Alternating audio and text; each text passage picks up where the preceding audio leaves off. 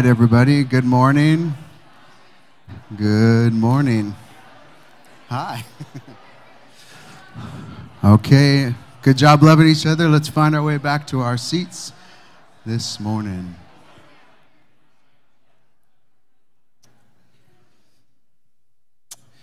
Well, welcome to Seacoast. My name is Dominic, one of the pastors here, and we're continuing in our series on an Ekklesia called to be different talking about what the church is about, why it was formed, and what's our purpose and function in the world. And uh, I want to start with the story.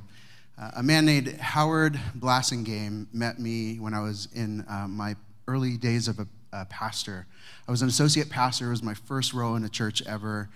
And I was maybe 20 or 21 when I met him, just a few years into ministry. And Howard and I didn't really have anything in common. He was a grandfather, he was in his late 60s, and 60 year olds and 20 year olds don't naturally look to each other and say, What are you doing this weekend?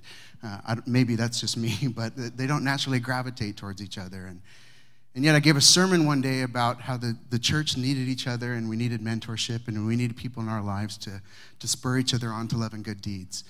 And Howard was a man that came up and he said, I don't know how to do that. And I said, Howard, that's impossible. You, you've, you've been loving Jesus for decades. How long you been married to Glee? Well, 40 years. Well, I've been married zero because I was single at the time. I think you have something to give to the church. And with that, Howard and I entered into a friendship for years. And he loved me and he encouraged me. He'd pray for me. Sometimes he'd correct me. But he had this beautiful gift, and it was called retirement fund. I was a young pastor making $3,000 a year, not a month, a year. And he would take me to the barbecue pit every week. And the, the food that he would buy me was like a quarter of my paycheck. And he'd just go, whatever you want, Dom. And I was like, seriously? can, I, can I take leftovers home? Like, this is awesome. And he'd sit with me and the 60 something and this 20 something year old sitting together and talking about life and talking about how the goodness of Jesus and, and, and encouraging each other in the gospel, encouraging each other in a time of a church. I was in a church that was fighting, they were infighting. We had counselors coming in and helping the congregation think through restoration and unity and forgiveness and peace.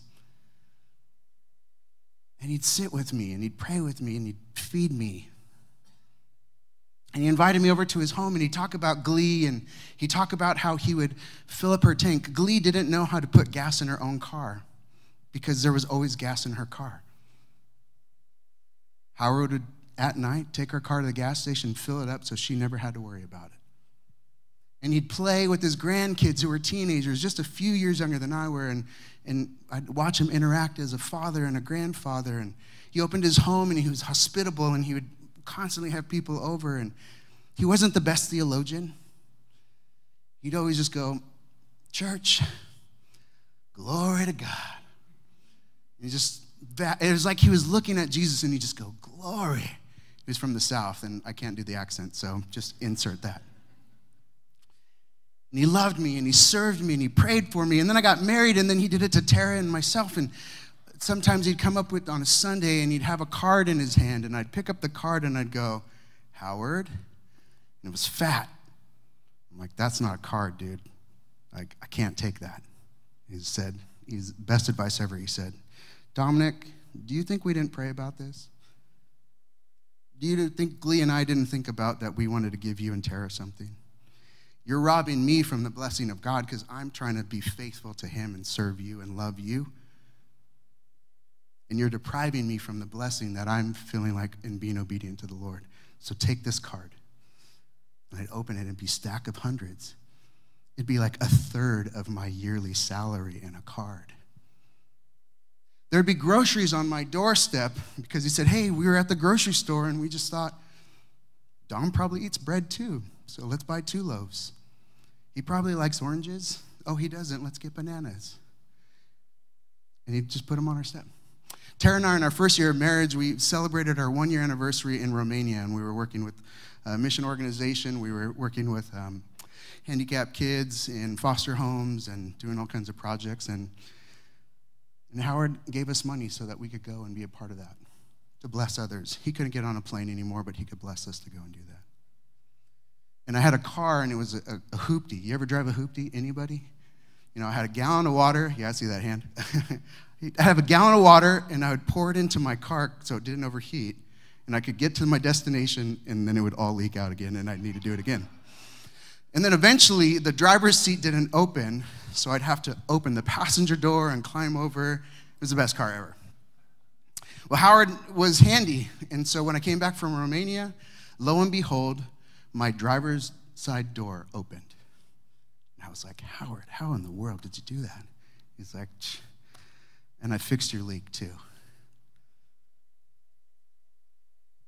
Howard embodied the love of God and the church to me as a young man.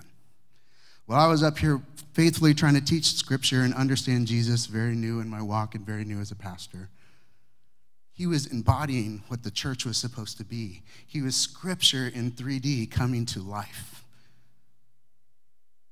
When I got to speak at his memorial a few years ago, I walked in the room of the church that I used to be the pastor at, and it looked dimmer.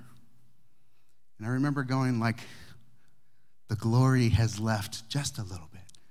There's no one to say glory anymore.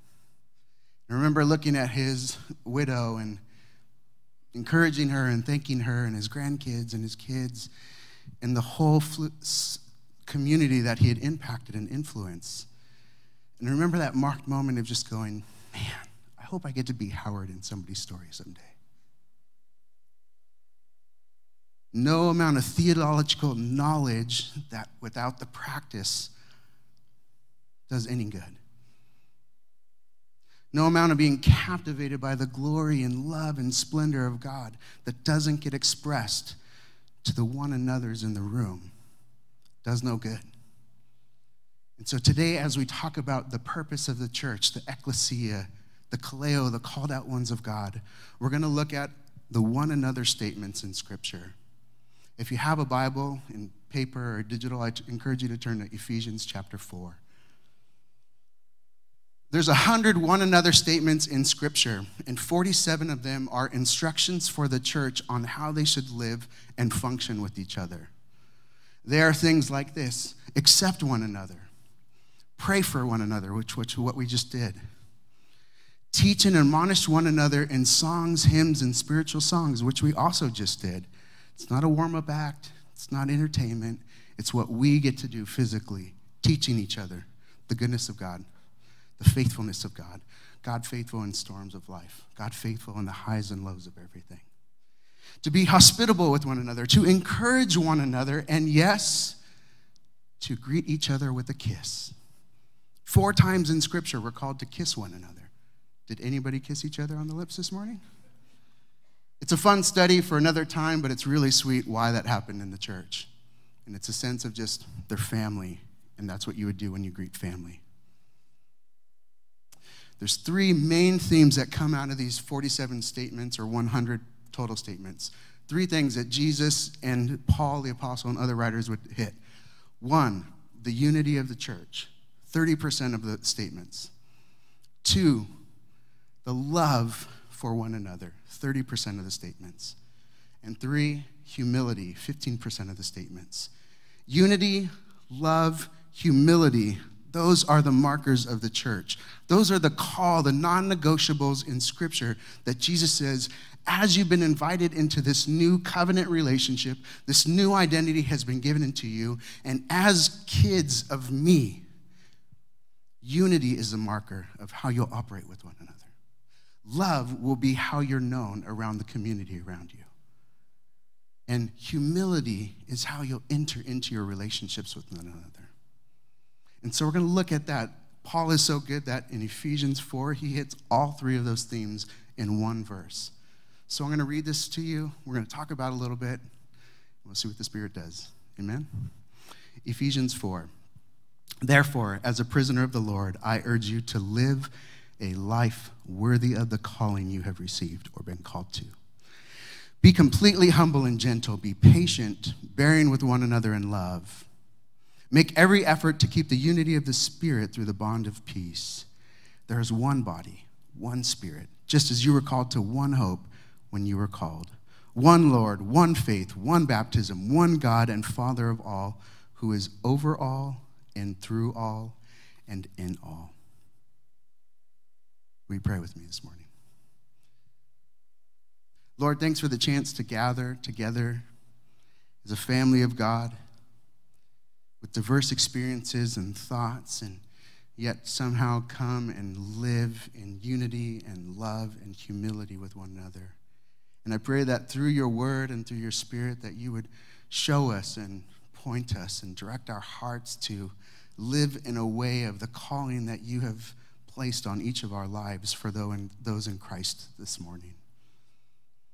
I pray that a love affair with you and with each other would begin and continue, that we would have new eyes to see our brother and sister across the room, across the aisle, that we would have a, a commonality of hope centered in you, that we would be reminded of who and whose we are this morning, and that we'd just walk away enamored with you, and maybe like Howard, just saying, Glory God, you're so full of glory this morning.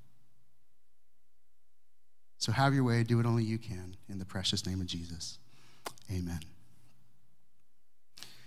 Therefore, anytime you see therefore in Scripture, you say, What's it there for? Thank you. My Bible teacher would appreciate that. Uh, therefore, if you see, therefore is a pivotal word. It's saying, in light of the last three chapters, therefore live worthy of the calling. Well, what is he talking about? Paul is writing to the church of Ephesus, and Ephesus is this influential town. It's about the fourth largest town in, in, in ancient times. It's in Asia Minor. There's about 250,000 people there, and it's a hub of commerce and politi- politics and religion. You have Greek and Roman thought coming through there, and you have uh, one of the seven wonders of the world in the ancient world, the, the Temple of Diana, where you'd have prostitute worship and so that they were really busy and, and popping there. They were, they were really like everyone loved that. And so kind of what happened in Ephesus was stays in Ephesus. It was sort of the Vegas of the time. And here is Paul uh, writing to this influential church. I love this church because it's one of the churches that we know most about in Scripture. We see it in Acts where it's beginning. We see Paul writing to this letter of Ephesians, 1st and 2nd Timothy, to the young pastor who's pastoring the church of Ephesus and eventually John. And then in Revelation, we see how the church ended. They, they loved God, but they forgot their first love. They loved theology, but they forgot their first love. And so he's writing to this influential town, to this influential people, to a church that it becomes influential in the spread of the gospel. And he starts with the song in chapter one. This beautiful poem that points people to say, Church in Ephesus, you have every spiritual blessing in the heavenly realm because you've been invited in to a relationship with God. You are no longer cast off, but you are near. You are sons and daughters of the Most High, and you are sealed with the Spirit, who is the mark of your inheritance that awaits it. This world is not it, there's a kingdom to come. So set your gaze and sights on that. It's a beautiful song. And he prays for the church and says, May the eyes of your heart be enlightened that you might know him more.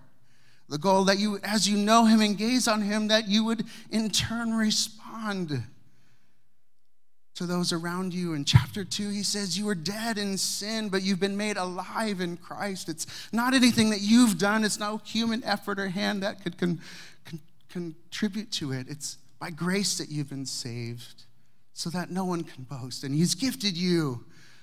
And before the foundations of the earth, He thought of you and gifted you so that the church could live and function as it's intended. And in chapter 2, He says this beautiful thing. If you're writing notes, verse 14 in chapter 2, He says, For He Himself is our peace, who has made two one and has destroyed the barrier dividing the wall of hostility by abolishing in his flesh the law with its commandments and regulations. His purpose was to create in himself one new man out of two, thus making peace. Verse 16. And in his body to reconcile both of them to God through the cross, by which he put to death their hostility. He came and he preached peace to you, you who were far away, and peace to those who were near. For through him, we both have access to the Father by one Spirit. Here's this new identity, here's this new reality, and here's this new humanity.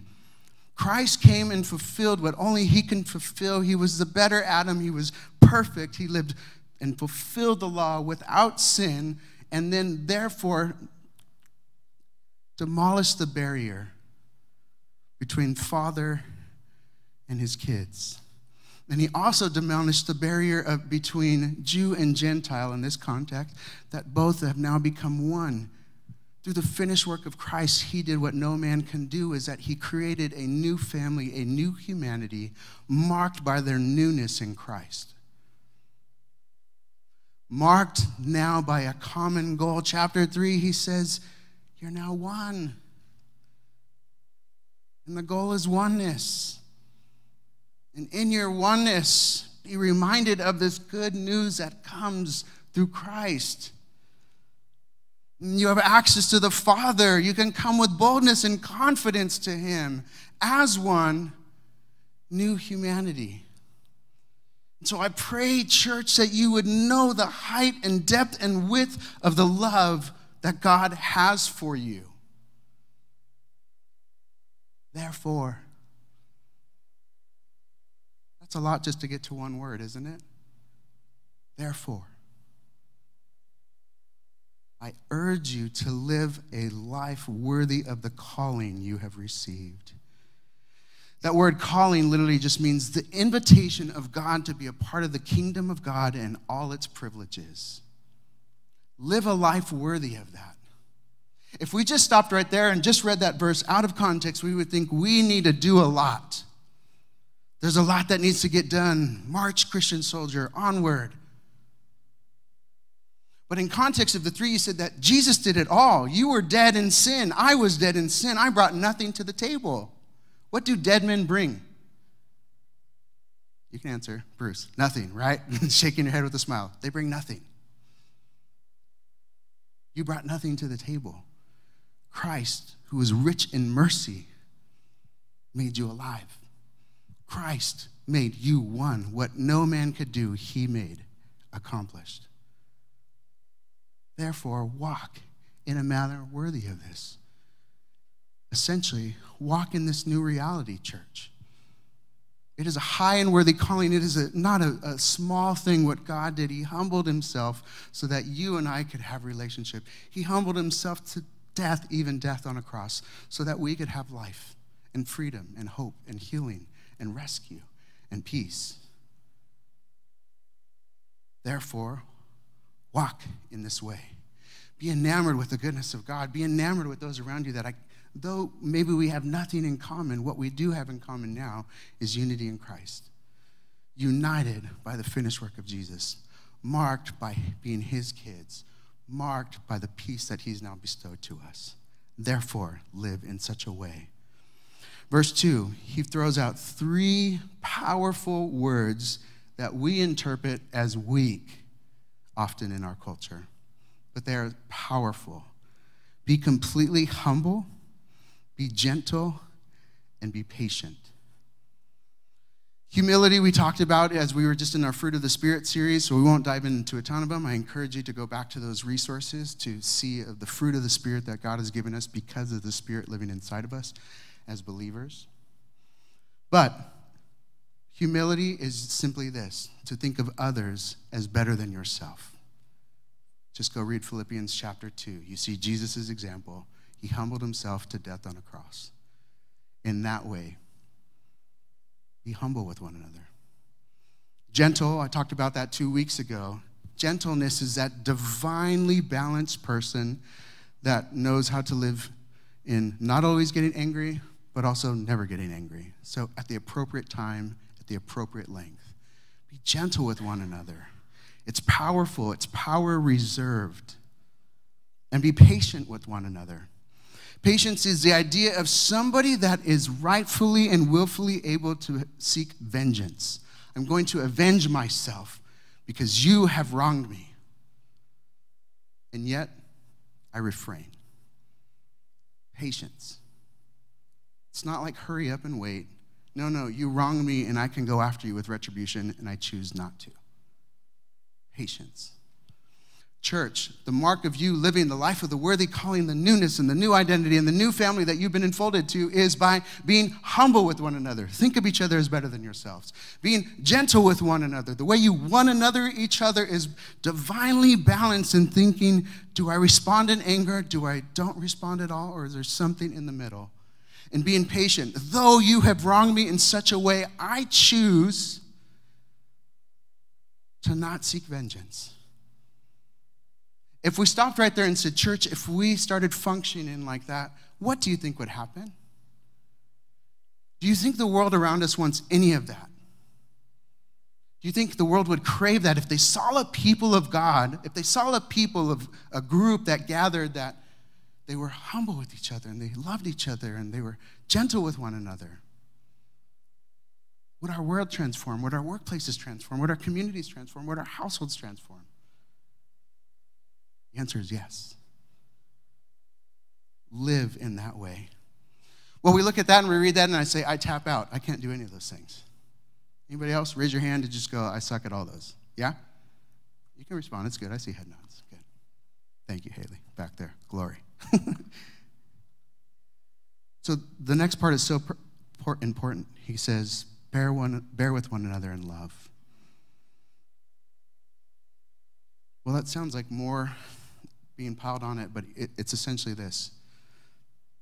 That love is agape love. It's the love that God demonstrated. In Greek, you have three levels of love. You have the eros, the phileo. Eros is, I'm so in love with you. It's like high school love. Phileo is like, we're friends. It's cool. And agape is, I'll lay my life down for you. Self sacrificially. Church, can we look at each other? Could you look in honesty today and around the room and say, I would lay my life down for you this morning? There's a train coming. I will gladly jump in front of that for you because you're my family. And if not, that's the high calling that we've been called to, that we would love one another in that way, that we would lay our lives down for one another as one has laid down his life for us. As his kids, we so respond in a similar fashion.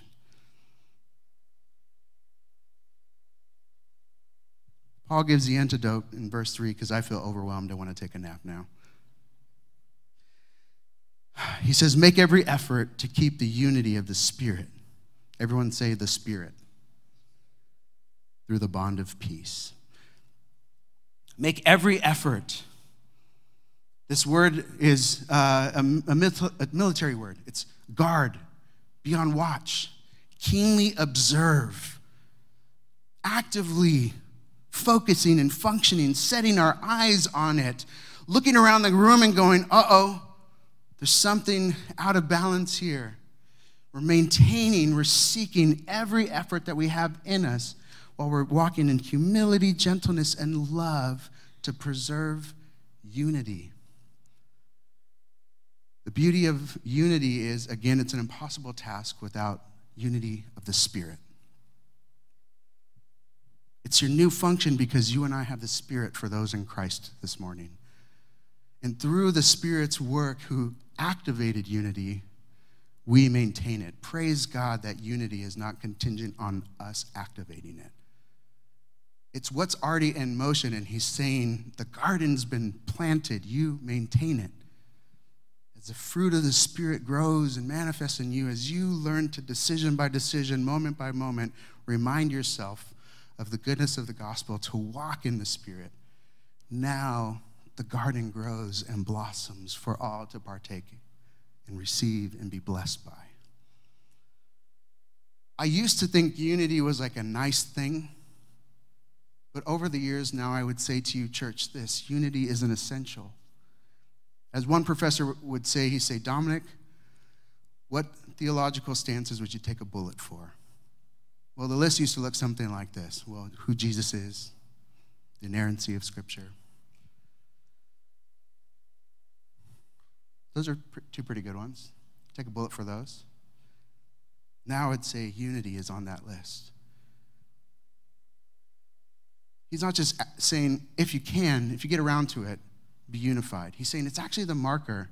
It, what's, it, it lends credibility to the church in proclaiming the gospel. Perhaps you've met people who say, Well, I love Jesus. When I read about Jesus, he's awesome. In fact, other major religions say Jesus was a good teacher, he was a good man. But his church, oh man, we can't stand him. They're hypocritical, they're backbiting, they're fake. You fill in the list. Maybe you've heard it before too. Maybe at some point you thought it before God captivated your heart and you became part of the family. Maybe you still think it within the family. Well, there's this section. This is the cool kids table. But that side, no way. And what Paul is saying is no, it's actually essential to our faith. It's actually essential to being part of the body and being a kid of the king. Maintain unity at all costs. Through the bond of the spirit of peace. Again, peace is, is this is that Jesus is our peace. He is the person of peace. And as his kids, as new creation in the new family, it's a natural function. It's like, you got my DNA. Peace is part of who you are. Peacemakers is what you do. And the spirit that's been sealed in you, that's part of who you are. So, through the bond of peace, the very ligaments that hold bones together in the body, be people of peace. Be unified as Christ tore down barriers so that you could be one. Oneness is the marker of the church. Make sense? I'm convicted that I don't always seek unity. Studying this week, I'm convicted that I could think and recall all the conversations that actually disrupted unity in my week. Instead of where I used gentleness and humility and love and peace, I chose discord. And I chose my will over somebody else's will and my way of thinking over somebody else's thinking. In a world that's so tribal, I lived in my tribe instead of living into the oneness that Christ created. The marker, the one defining marker of the church, our unity in Him, our love for Him. So I'm convicted, and I hope this morning you are as well. I hope that you can think of situations where you didn't seek unity that the Spirit of God would convict you in that. Because that is how we live as a family. That is the point of the family of God. We live unified in Him. I love that in Ephesians 6, that when Paul closes his letter, he talks about the enemy. He talks for three chapters about how to live into this new identity. Live as children of love and children of light in the way we talk and think and respond to one another. And, and here's an example in marriage and with kids and and then he says there's an enemy. In church, I want you to look to the person to the left and right of you and say, There's one enemy, and you're not him. Ready? Go. There's one enemy, and you're not him. It's a good tool for marriage. Some marriages are like, I'm not saying that to you this morning. It was a rough night. I get it. There's not one enemy, and you're not him. God convicted with me that, with that statement about five years ago because I was in my flesh. I was not preserving unity. I was not being gentle, humble, or patient in that way. And the Lord just said, Who's the enemy? Who are you fighting with? Not, not your brother and sister in Christ, are you? There's, there's one enemy. And the enemy would love us to think that the person over here is my enemy and the person over here, the way you voted, the way you think about major issues and topics in our world some of the theological issues that are non essentials but important conversations in the church. They become our enemy. Here's a thought I didn't even know if I was going to say it, but I'm going to say it. Are denominations biblical?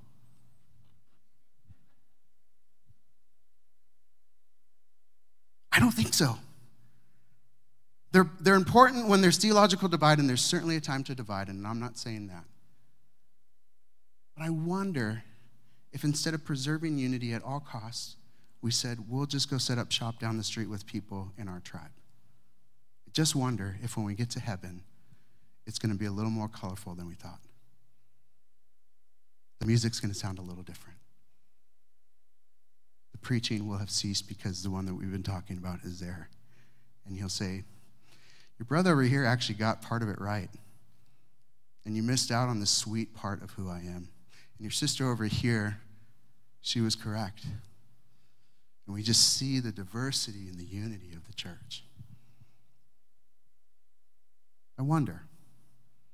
It's another sermon, if Ryan lets me teach again. Um, tribal versus oneness. There's one enemy, and you are not him this morning. But the enemy is real, and his goal is to divide us instead of living in our oneness. He goes on to say, we'll run out of time here this morning, but he goes on to say, if you read the rest of the chapter, that you've been gifted. He calls it in verse 7 you've been gifted with grace. And that is to say that each of you are important members of the family, that He's gifted each of us with unique gifts. So while there's unity, He says there's not uniformity, there's actually diversity within the church. And that we need each other and are dependent on one another. Some are apostles and teachers, and, and some, eh, First Corinthians has a list, and there's some that have the gift of hospitality and administration, and there's all these different gifts that have been implanted in each of you for the benefit of the church, for the preservation of unity, for the building up and the maturation of the believers, for the help and the support and the one anothering that can happen to each other. To watch out so that our doctrine doesn't go from left to right, so that we can stand firm as a church. And so that the world can take notice of the called out people of God living as one. I'll close with the story. I, uh, I was a teacher. The state of California gave me a teacher at age 18, if you can believe it. And I, went, I graduated high school. I went back into public schools and I taught for three years. And I retired at the age of 21. And uh, that was a good thing. Um, getting asked to prom by students was hard uh, when you're the same age. Um, but I quit and I saved money and I went and backpacked through Europe and I saw 39 countries that summer. And I was in Mykonos, I was on the island of Mykonos in Greece. It was beautiful looking at the Mediterranean Sea and, or ocean and just seeing, like, I can't believe this view. And the sun was kind of starting to come down, and there was a DJ on the beach, as there should be, you know. and he was just bumping. It was boom, boom, boom, boom. And something took over me I was 21. I'd saved all this money. I'd quit my job. I wasn't sure what I was going to do. I knew I was going to go finish a degree in Bible, and, and I wasn't sure what was going to happen. But something in that moment, all I saw was this beautiful ocean, so warm, this beautiful scenery. And I got up on a table, and for like three hours straight, I was just, mm, mm, mm, mm. I have a picture, I didn't bring it, but there's a, somebody took a picture of me and I'm just like in glasses and a board shorts, and I'm just like, heck yeah. And people kept coming up to me and they were saying, hey man, what are you on? And I was like, what? Nothing. No, like, and, and just one by one, people kept coming up. No, seriously, what are you on? What are you drinking? What's in that water bottle? It's just water. Like, but did you get mushrooms when you're in Amsterdam? Like, what was it? What are you on? I said, nothing. Just the, the surrounding just has overtaken me. Like, this DJ's really good. And I've never done it since. But something captivated my heart. So much to the point that people said, What's going on? What are you on? Church, can I tell you that that's a picture of the church this morning? The world around us should see the church like this. Heck yeah. Unity, love, humility, gentleness is pumping. The way they preserve unity with one another. Wow, we don't know anything like that because our world is so divided. I've never seen people not respond in retribution when wrong has been done. Instead, they're being patient with one another. What are you on? First Peter would say, Be ready to give an answer for the hope that you have when asked. If no one asked you, you're not dancing on the table and no one cares what you're on. They don't like it. I don't want what you're on. but compelled by the love and grace. And if Howers would hear, he would say, Glory. Compelled by that. Church, that is our aim. May we be one as he is one, as, John, as Jesus prayed in John 17. And that by our oneness, that the world would take notice and come to a saving knowledge of him and respond. Amen.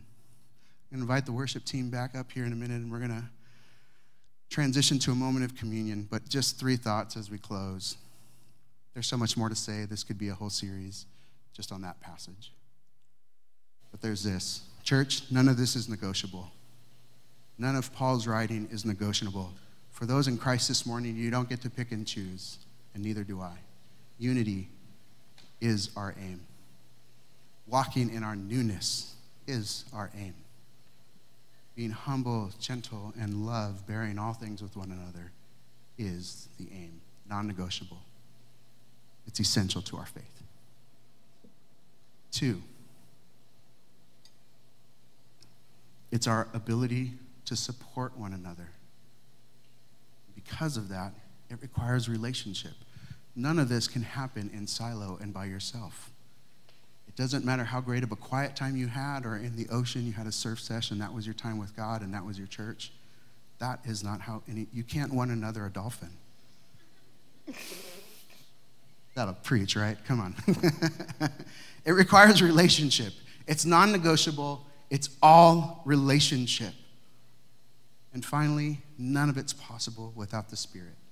It's totally unnatural, which is why the world will take notice when we live in our newness.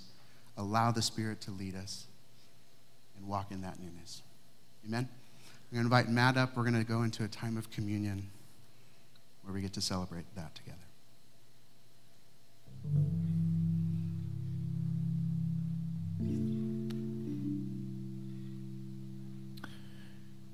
Um, hi, everybody. My name is Matt Jarvin, and I'm a member here, and I serve on the elder board I'm going to just frame communion a little bit for us as we take it together.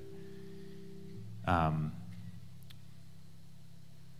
uh, Dom has done such a great job of laying a foundation of unity, which is what Paul in the letter to the Ephesians is preaching. He's experienced the unity of God, he's experienced the unity of, his, of the church, and he's inviting us into that. Now, in 1 Corinthians, this is in chapter 11, verse 17, he's speaking to a church which is doing the opposite. He, he says to them, I do not condemn or commend you, because when you come together, it is not for the better, but it is for the worse. For to begin with, when you come together as a church, I hear that there are divisions among you believe it. Indeed, there have to be factions among you, for only so will it become clear who among you are genuine. When you come together, and this is again what he's speaking against, contrasted to the vision of unity, he says, when you come together, it is not really to eat the Lord's Supper for when the time comes to eat, each of you proceeds to eat your own supper, and one goes hungry and another becomes drunk. In this way, he says, you show contempt for the church of God and you humiliate those who have nothing. This is the vision of disunity. This is what happens when the church has disunity. And this is what Paul, as you can see, is passionately speaking against. So let's do what Paul is inviting us into. Let's be the united church of God. If, if there is disunity, if there is disconnection, if there is quarreling between you and another person here, this is the moment to see that you are united together if there is conflict between you and another member of your family, this is the moment to see that God has overcome that with his offering of himself for us. And if you feel like you are on the outside of God's family because of something you've done, because of something you've been through, Paul is saying, now and forever, you are in the inside. You are part of God's family. And this meal is a representation of that. So, later in that chapter, Paul gives two instructions as a contrast to this problem in the church. First, in verse 28, he says, Examine yourselves, and only then eat of the bread and drink of the cup. And so, in a moment, I'm going to invite you to examine yourselves. Are you in disunity? Have you been fighting? Have you been finding ways to be apart from your fellow believers? Or are you focusing on the essential, essential gospel message of unity in the family? So, first, we're going to examine ourselves. And then in verse 33, he says, My brothers and sisters, when you come together to eat, wait for one another what they were doing was eating at different times and in different places, and people were coming and eating before, and then other people were eating later. It was a reflection of their disunity and their separation and their conflicts and their avoidance of each other. And so Paul's saying, when you eat together, wait for each other. So that's what we're going to do. We're going to take a moment here. We're going to examine ourselves. We're going to focus on the unity of God. And then we're going to wait for each other to take the elements together. And if you are uh, new here, if you're just checking this out, no pressure, feel free to stay in your seat. But we're going to invite all others to come forward after a moment of examination to grab the elements, wait to take them, wait for your family, go back to your seat, and after a moment, I'll come up and then I'll guide us through taking in the elements as a united family of God together. Okay, so examine yourselves now, and in a moment, just when you're ready, you can start coming up either side. The elements are here on the right and here on the left. Gather them and then go back to your seat.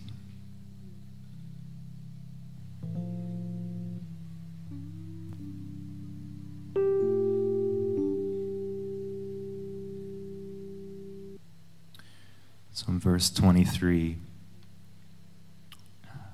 Paul shares for I received from the Lord what I also handed on to you that the Lord Jesus, on the night when he was betrayed, took a loaf of bread.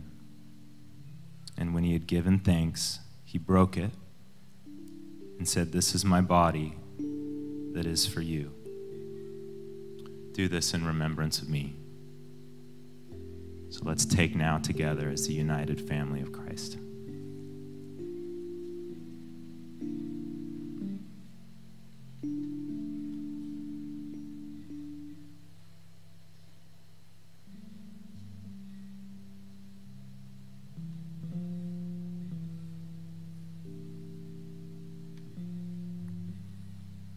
In the same way, he took the cup also after supper, saying, This cup is the new covenant in my blood. Do this as often as you drink it in remembrance of me. So let's take this as the ones who have been brought in, no longer outsiders, but insiders into the family of God. Let's take it together.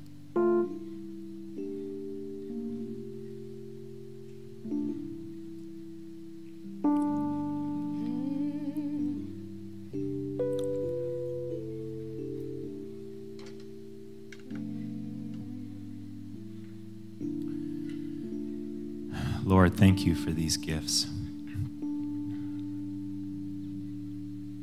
Thank you for your body. Thank you for your blood. Thank you for knitting us together despite so many pulls that draw us apart. God, will you just protect us from disunity?